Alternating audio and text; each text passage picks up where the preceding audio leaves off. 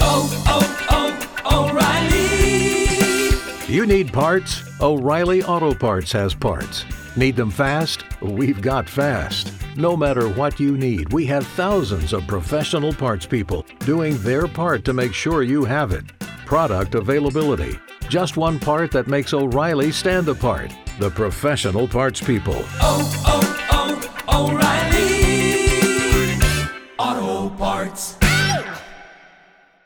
Last night, we had the fourth Republican debate.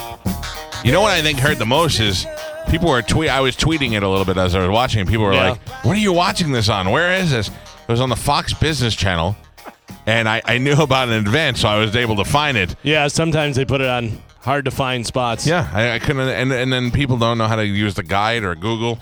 Uh, let's go. Every time there is a debate, we're fortunate to have uh, my friend Mr. Herman Cain. Let's properly introduce him. It's 1025 The Bones 2016 campaign full coverage. It's like listening to a bald eagle wrapped in an American flag eating an apple pie.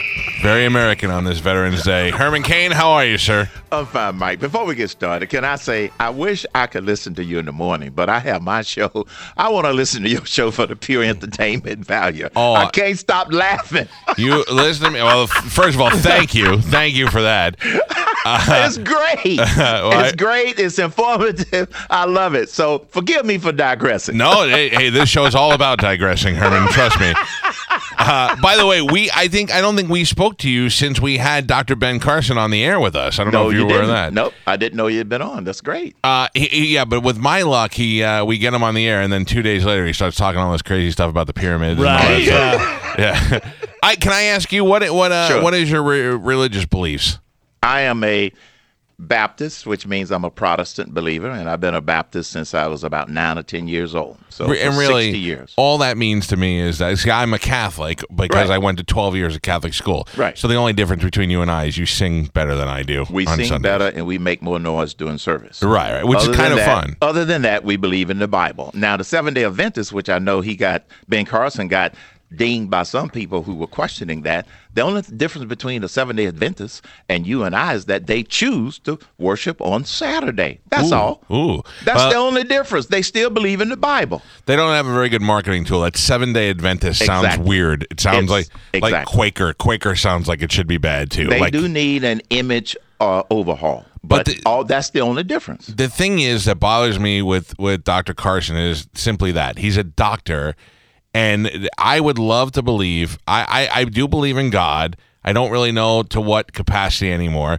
but I, I it bothers me that a man of science is so easily sucked into uh, believing th- some of the things that have been translated in the Bible over the years that you know just scientifically can't be proven. And uh, some of that is obviously faith, but some of that is also ridiculous. I don't believe that Jonah was swallowed by a whale. There wasn't one man who built an ark and Yeah. put two of every animal. And I can't have a man running my country who who believes uh, those sort of things word for word. Well, see, here's the thing. I don't know if he believes it word for word. I am a Baptist and I've been studying the Bible all my life. The Old Testament is a Old Testament book of history. Then you got the New Testament, which is a new covenant. You have to separate history from what the current uh, covenant ought to be between you and God and Jesus Christ. And, you know, we believe in the, the Holy Trinity. Yeah. So, no, people who say that they believe the Old Testament word for word for word, I don't think they really mean that. They use that to try to suck people in. Uh-huh. I, I look at the Old Testament as a historical book. There are a lot of lessons to be learned Right. from the Old Testament. But no, if you want to know what it is that God and Jesus and the Holy Spirit want you to do, you go to the New Testament. Yeah, it's a good guidebook. Give you an idea guide. what you Yes, should be doing. Yes, yes. Because here's the other thing, Mike. Nobody is perfect, so nobody's going to keep all of the commandments.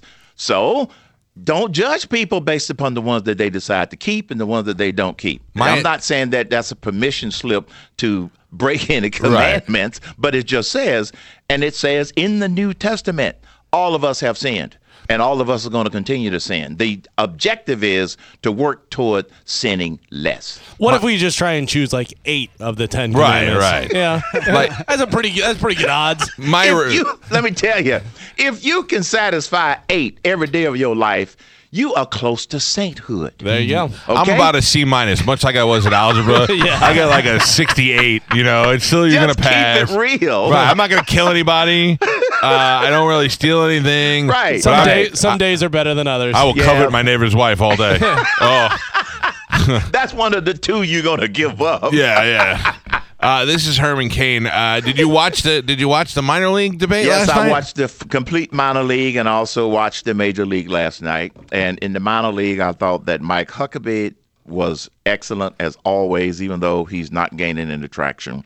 Chris he's not. Christie- He's not because yeah. you can't have a President Huckabee. It's just never gonna. It's never gonna fly. President Huckabee. Yeah, Yeah. yeah. it's something about the He, name. he missed You know, his we- calling back in the we, 1800s. we were talking about a marketing overhaul. Well, you know, you know, part of it is perception and marketing, and that name just doesn't ring. And then Chris Christie, I thought, did a great job in the debate. But here again, the debate performance alone does not determine how you're going to do in the polls. We're going to have to wait a week to see if any changes take place as a result of the performances on the first one as well as the second one. Galvin calls it the kids' table. I love Yeah. it. Uh, and Kids table, happy hour, you know, because it used to be at five o'clock, so they moved it to seven. So now I like that. It's the kids table. Uh, it, it was it was interesting. I think I don't understand what Bobby Jindal is doing there anymore. These certain people just need to bow out at this point and leave gracefully. But Uh, Jindal is in desperate mode. That's why his whole strategy was to attack, attack, attack. He attacked Christie because he went in with a strategy that in order for him to try and get some traction, he had to go into attack of any of the other governors. And since Christie was there, he was the target of his attack. But it didn't work. no, It's not going to cause him to climb in the polls. no, and uh, and Christie, I, I was surprised he was at the kids' table, but I think he the fact that he went in there and, and, and did well, I think helps him. And Yeah. then in, in the uh, in the big show, which I thought was was probably the most interesting one last night. Yes. uh, because there was a lot of a lot of good infighting the way it should be. there was a lot of discussion about the difference between their policies, which I loved, and I'm going to talk about it on the Herman Cain show. That uh, you know, once people get through listening to your show, they can go online at hermancain.com and listen live because I'm going to break down what happened on the big table, and that you know, and that is you know the winners, the winners, the losers, and those in between based upon the issues and substance. The big winner last night was the American public. We learned something about the candidates and where they stand on the most important issues. Sadly, though, winner. sadly though, when it comes to uh, uh, finances and and uh, the economy, I don't. I think. I mean, I I like to think that I'm a little bit above average because I do so much reading about stuff, and still, I had no idea what the hell they were saying last night. I, I, everyone's going to lie their own lie, Yeah. and uh, you walk away at the end and you kind of go, I kind of like what this guy said, but who knows? Yeah. Whatever they say is if they're actually going to be able to implement anything. Well, that's why you listen to the Herman Cain show. Yeah, because I. I connect the dots on the financial stuff and on the tax stuff, especially because that was one of the things that I led with every time I did a discussion about how to, what we need to do to fix the country. And the good news from last night is that all of the candidates recognize that it starts with a robust economy. How they get there is different because they have different ideas about how to stimulate the economy. But the good news is for me is that they all recognize that that's where you start. I heard uh, everybody was you were crazy with the 999, but all of a sudden there was a 10 10 10 last night. Oh yeah, that was a 10 10 10 and then that was a 15 and a 14.5. Look, I'm just happy that they are addressing it seriously because here's the deal relative to the tax proposals. Now, some people are going to say that Marco Rubio won the debate. I believe Marco Rubio had more impressive moments than the other candidates. All of the candidates had some impressive moments, but Marco Rubio probably had more. So I'm not going to declare him a winner of the overall debate. That's what you know. That's what some people in the media like to do. Yeah. But here's the thing: my biggest ding against Rubio is that he starts out with his tax proposal, which is better than what we have. That is true. But if you put on the table a half a loaf in front of the vultures in Washington, D.C., including the lobbyists and including the, the members of Congress, you're going to end up with a tenth of a loaf Right. by the time they get through with it. So that's why I favor the people who put a whole loaf on the table, which starts with replace the tax code. I don't care if it's 10, 10, 10, 15, 14.5. Start with replace the whole tax code, and you might end up with 0.7% of a loaf instead of 10%. He's starting with reform the tax code. That's only going to give you ten, a tenth of a loaf. Do you think a uh, a business person in there like uh, Fiorina or Trump would would be better at at that? Yes, and here's why. They would be better at connecting the proposal relative to replacing the tax code with Main Street America and talking kitchen table economics. That is what's usually missing when somebody goes to the White House. The other thing that happens if you get an establishment candidate, and I've seen this, they get to the White House and their staff plays defense for four years so they can friggin' get reelected. It's not about getting reelected. That's the truth. Yeah. So what they what the candidate gets talked out of is staying bold. Well, we're going to replace the tax code. Let me give you a very real example, very very quick, Mike.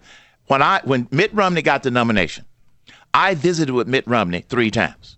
I suggested to Mitt Romney, you need to be bolder on changing the tax code. I said, Mitt, my recommend. These are my exact words, Mike. Okay. I said you need to use the term replace the tax code and stop talking about reforming it. Replace, replace, replace. I said, now, Mitt, you don't have to replace it with 999. I does not care. you don't have to replace it with the flat tax. You don't have to replace it with the fair tax. But here's the thing. The flat tax and the fair tax have been studied to death. That's two good options. Just start saying we need to replace the tax code and get away from all of this political narrative. Yeah. Do you know what his staff did? They talked him out of it. You never heard that from Mitt Romney. He was out there talking about his 27 point plan, which didn't do diddly for the American people. They they couldn't connect with that. So I'm looking for the candidate that's going to talk, start with the whole loaf, replacing the tax code, and then see what you end up with. Uh, uh, this is Herman Cain, by the way. He's joining us. You can listen to his radio show. at uh, airs uh, after this show today. Uh, Herman had a crazy idea to run for president at one point, but you can see he's a very smart guy. Uh, I, I thought Trump uh, was a double loser this week. I thought he did terrible on Saturday Night Live. Uh, which is a big deal to uh, to the American people. Yeah. Uh, because you, it's true. I mean, uh, sadly, uh, you know, half these people who are, aren't even voting are be like, I'm going to watch Yeah. uh, Trump on Saturday Night Live, and he's going to be my guy, and he wasn't even funny. Uh, and then last night, the the sad reality was, while people were talking about tax codes and economic plans, it seemed to me like uh, everybody's fighting for airtime, and it seemed like he he ran out of things to say within his allotted amount of time. I think he's reached his capacity as to what he can do. He's very entertaining, but I don't think he's got much more than that. See, Donald Trump is in a catch 22. I, I agree with you, by the way.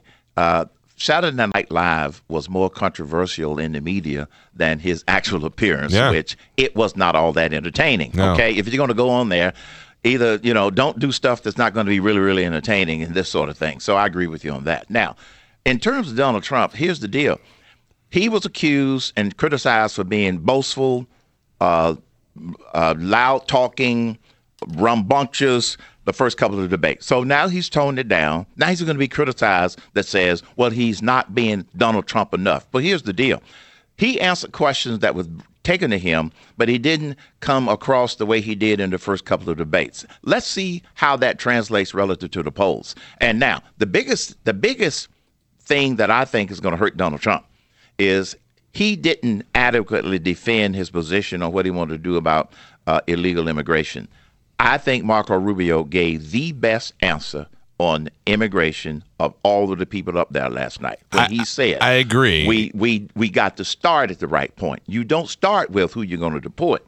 You start with securing the border. His answer was the clearest and the most logical of all of the candidates in terms of what we need to do about illegal immigration. And Trump had it right from the beginning, where he wanted to do the same thing by building the wall, and, Right. and we're going to demand that Mexican pay Mexico pays for it, blah blah blah. But then last night with that crazy, we're going to go round up everybody, and uh, all I pictured them was the little little Mexican family sitting in a one bedroom house eating rice and beans, and the doors kick open, and they grab the parents, and it just didn't create a good scene See, for his- anybody. His, comeback should have been, "That's not literally what we are going to do." Right. That's all he had to say. But he didn't jump in and say that. He allowed those that said that it's not practical that you're going to round up everybody and boot them out and all this kind of stuff. He let them get away with that. That's where he fell down last night. He should have jumped in and said, "Well, they're talking about me. Now let me tell you what." Practically, no, that's not what I mean. And he has never expanded on that. So I think that's going to hurt him. Uh, if you were up on that podium last night and they asked you if you would raise minimum wage, would you do that now? I would say no. No. And here's why.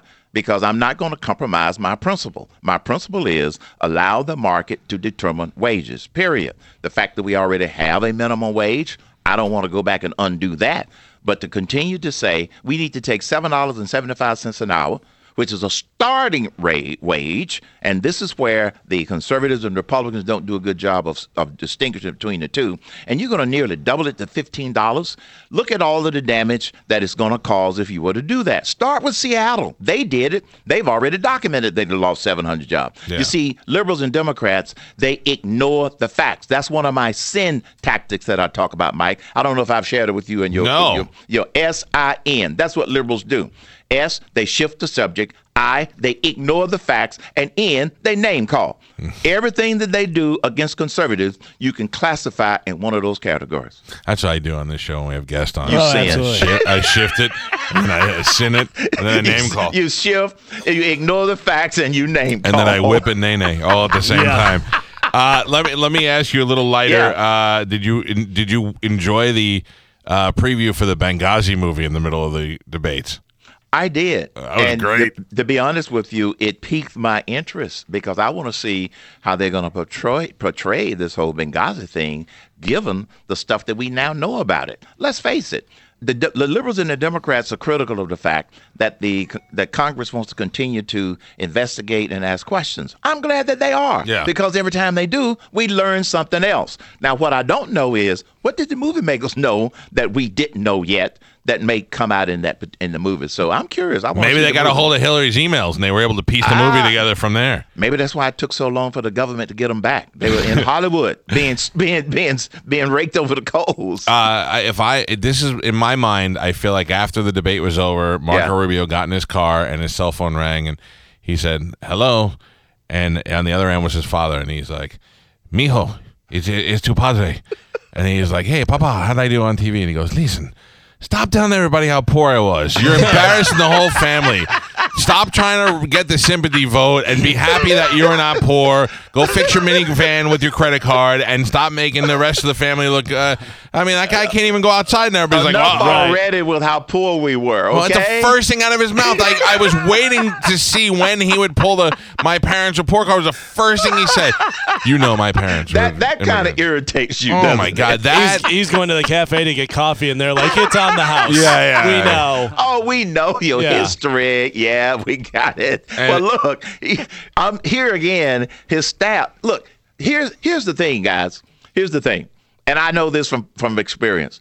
You have candidates against candidates and staffs against staffs. There are two campaigns going on out there, and that's what a lot of people don't realize. The stronger candidates they basically lead the staff and say what they are and they are not going to do. The candidates sometimes give in to what the staff is recommending. You know, for example, the last debate when Bush was told, Jeb was told, attack Rubio. Right. Well, that bombed. He didn't do that this time.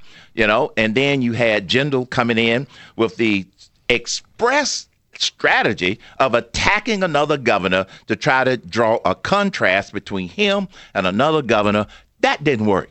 And so he's getting that from his staff that's telling them to do this. And when you in this debate and you're going to get the few minutes that you are going to get, okay, have a winning strategy. Marco Rubio's winning strategy was number one, stay positive. Number two, don't attack anybody. You might defend uh, some attack on what you might say or something like that. He kept it positive. He was able to give some connect to the kitchen table. You know the one he talked about welders and philosophers? Yes. That connects to kitchen table I- talk. absolutely, and it, and uh, you know, and it, I mean, that was a great metaphor. And so the more of that that he does, the better off he's going to be. The more that all of the candidates do. But don't start with how poor my papa was. No, and the other thing is, is those hard workers out there, those welders and those sort of Yes. folks, they look they needed somebody to because Yes. they they're very much like they uh, they're you know teamsters and then they go hey finally we got a guy speaking about us the hard working Right. man Exactly. Ah. And that was the point of that comment. And, you know, he's going to be criticized by those that don't like him, but he's going to be applauded by those that do like him. I think it's a great metaphor. And welders is just a, a surrogate terminology Sure. for any hard-working people that are out there trying to make it. You got to connect the political rhetoric that you use not the political narrative of the establishment, with what I call kitchen table talk and connect the tax plan with kitchen table economics. Yeah, I was I was brilliant. I thought he walked away last night after watching that, and, and I said, okay, whether I like him or not, I think he's going to be the guy that at the end of this is going to walk away. But at the same time, that Carly Fiorina, you want to get a, you want to uh, get the woman vote. You want to get her. She's a good vice presidential candidate. Uh, she. I thought when she started rattling off the names of the countries and how Yep. uh, she, you know, met with P- Putin and she knew all these this uh, Arab guy from here and there. Uh, that that was a little impressive. It was very impressive. Yeah, because uh, you know, a, a couple of months ago, everybody's like, "Oh, she ruined HP. What is she going to do?" Well, she's she's world uh, known and she's done business in all these places before, which is what we need—a business person who's used to doing business with these other countries. Exactly. Mike, don't fall into the trap. She did not ruin HP. That was a piece written by a guy who did a hit job on her performance at HP, but that was another piece written by a guy who was on the board of directors when she was there. He applauded what she did under the circumstances and conditions that she had to do. So, you know, but but the narrative out there is that she ruined HP. No, she Right. did not. So I want to set the record straight. Right. Secondly, you're right. I have said, I don't know whether I have said it on your show or other shows, that in fact, she would be a great VP candidate. Not just because of the woman's vote, but because she's articulate, she's smart, she would help frame issues and problems and solutions, and she would be a great sports spokesperson. She would be a great spokesperson for uh, what the administration is trying to do. And that's basically the uh, the vice president's job for those four years is to be that Right. diplomat that goes over and deals with the other countries. You got it. Uh, and I, I think she she showed last night that she definitely. I the HP thing, by the way. I mean that was what was pinned on her Oh, when she first came out of nowhere. And, and it keeps circulating because people go back and look those stories up, and that was the headline, and that's just simply not true. Well, Mike, I'm having a great time, but uh, I got another station, uh, one of our sister I don't like that. I gotta be honest waiting. I feel like you're cheating on me waiting, now. Waiting, waiting for me. We, we haven't had our first date yet, so I'm not cheating yet. Let me ask you one quick date. question before you go. Yeah. Uh, uh, I asked Ben Carson what his favorite TV show is. I wanted to know if he which Real Housewives show he watched, and he didn't know anything about it. You wa- you like the Real Housewives of Atlanta, though, don't you? No, Come on. no. What do you watch besides the news? What's your favorite show?